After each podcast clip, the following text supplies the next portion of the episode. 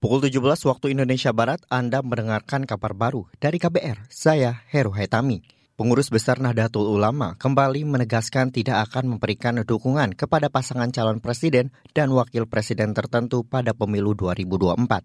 Ketua PBNU Yahya Khalil Stakuf mengatakan, NU mempersilahkan jika ada partai yang mengusung kader NU pada pemilu presiden mendatang. Ya dukungannya dukungan apa? Wong NU ini bukan parpol. Saya itu bolak-balik sampai sampai teriak-teriak soal ini. NU bukan parpol, NU tidak dalam posisi untuk memberikan dukungan politik.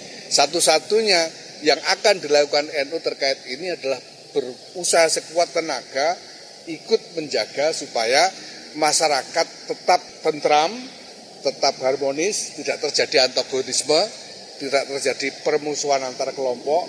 Ketua Umum PBNU Yahya Khalil Stakuf menambahkan, NU tidak menginginkan agenda pemilu 2024 membuat perpecahan dan permusuhan antar kelompok.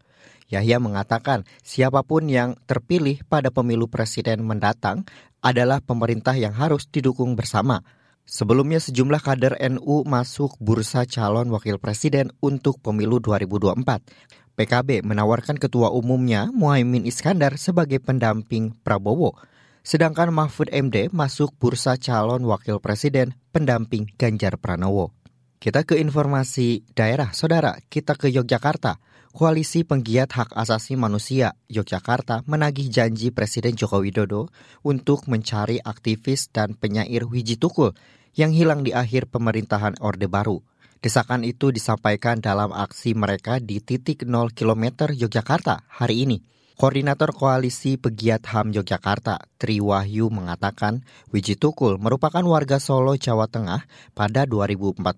Jokowi yang saat itu menjabat wali kota Solo berjanji mencari dan menemukan warganya yang hilang itu. Tapi jelas janjinya adalah mencari dan menemukan Wiji Tukul, hidup atau meninggal. Cari dulu.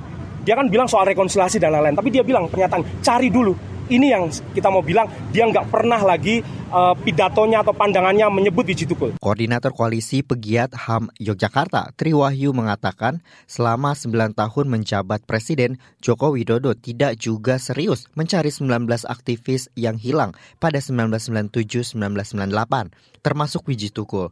Meski sudah ada rekomendasi dari panitia khusus DPR pada 2009 agar pemerintah mencari aktivis yang hilang, Tri menilai tidak ada upaya serius dari pemerintah untuk menjalankan rekomendasi itu.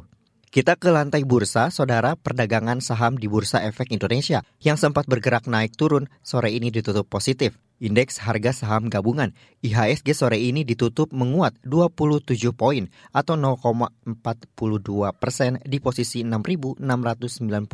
Sepanjang hari ini IHSG dua kali terjun ke zona merah dan tiga kali menguat. Data RTI Business memperlihatkan 270-an saham menguat, 240-an saham melemah, dan 200-an saham stagnan. Penguatan terutama terlihat di saham-saham sektor properti dan saham konsumer. Penguatan juga terjadi di mayoritas bursa saham utama Asia, kecuali indeks Straits Times Singapura yang melemah tipis 0,08 persen. Penguatan juga terjadi pada nilai tukar rupiah. Sore ini, rupiah diperdagangkan di posisi 14.845 rupiah per dolar Amerika Serikat atau menguat 0,28 persen.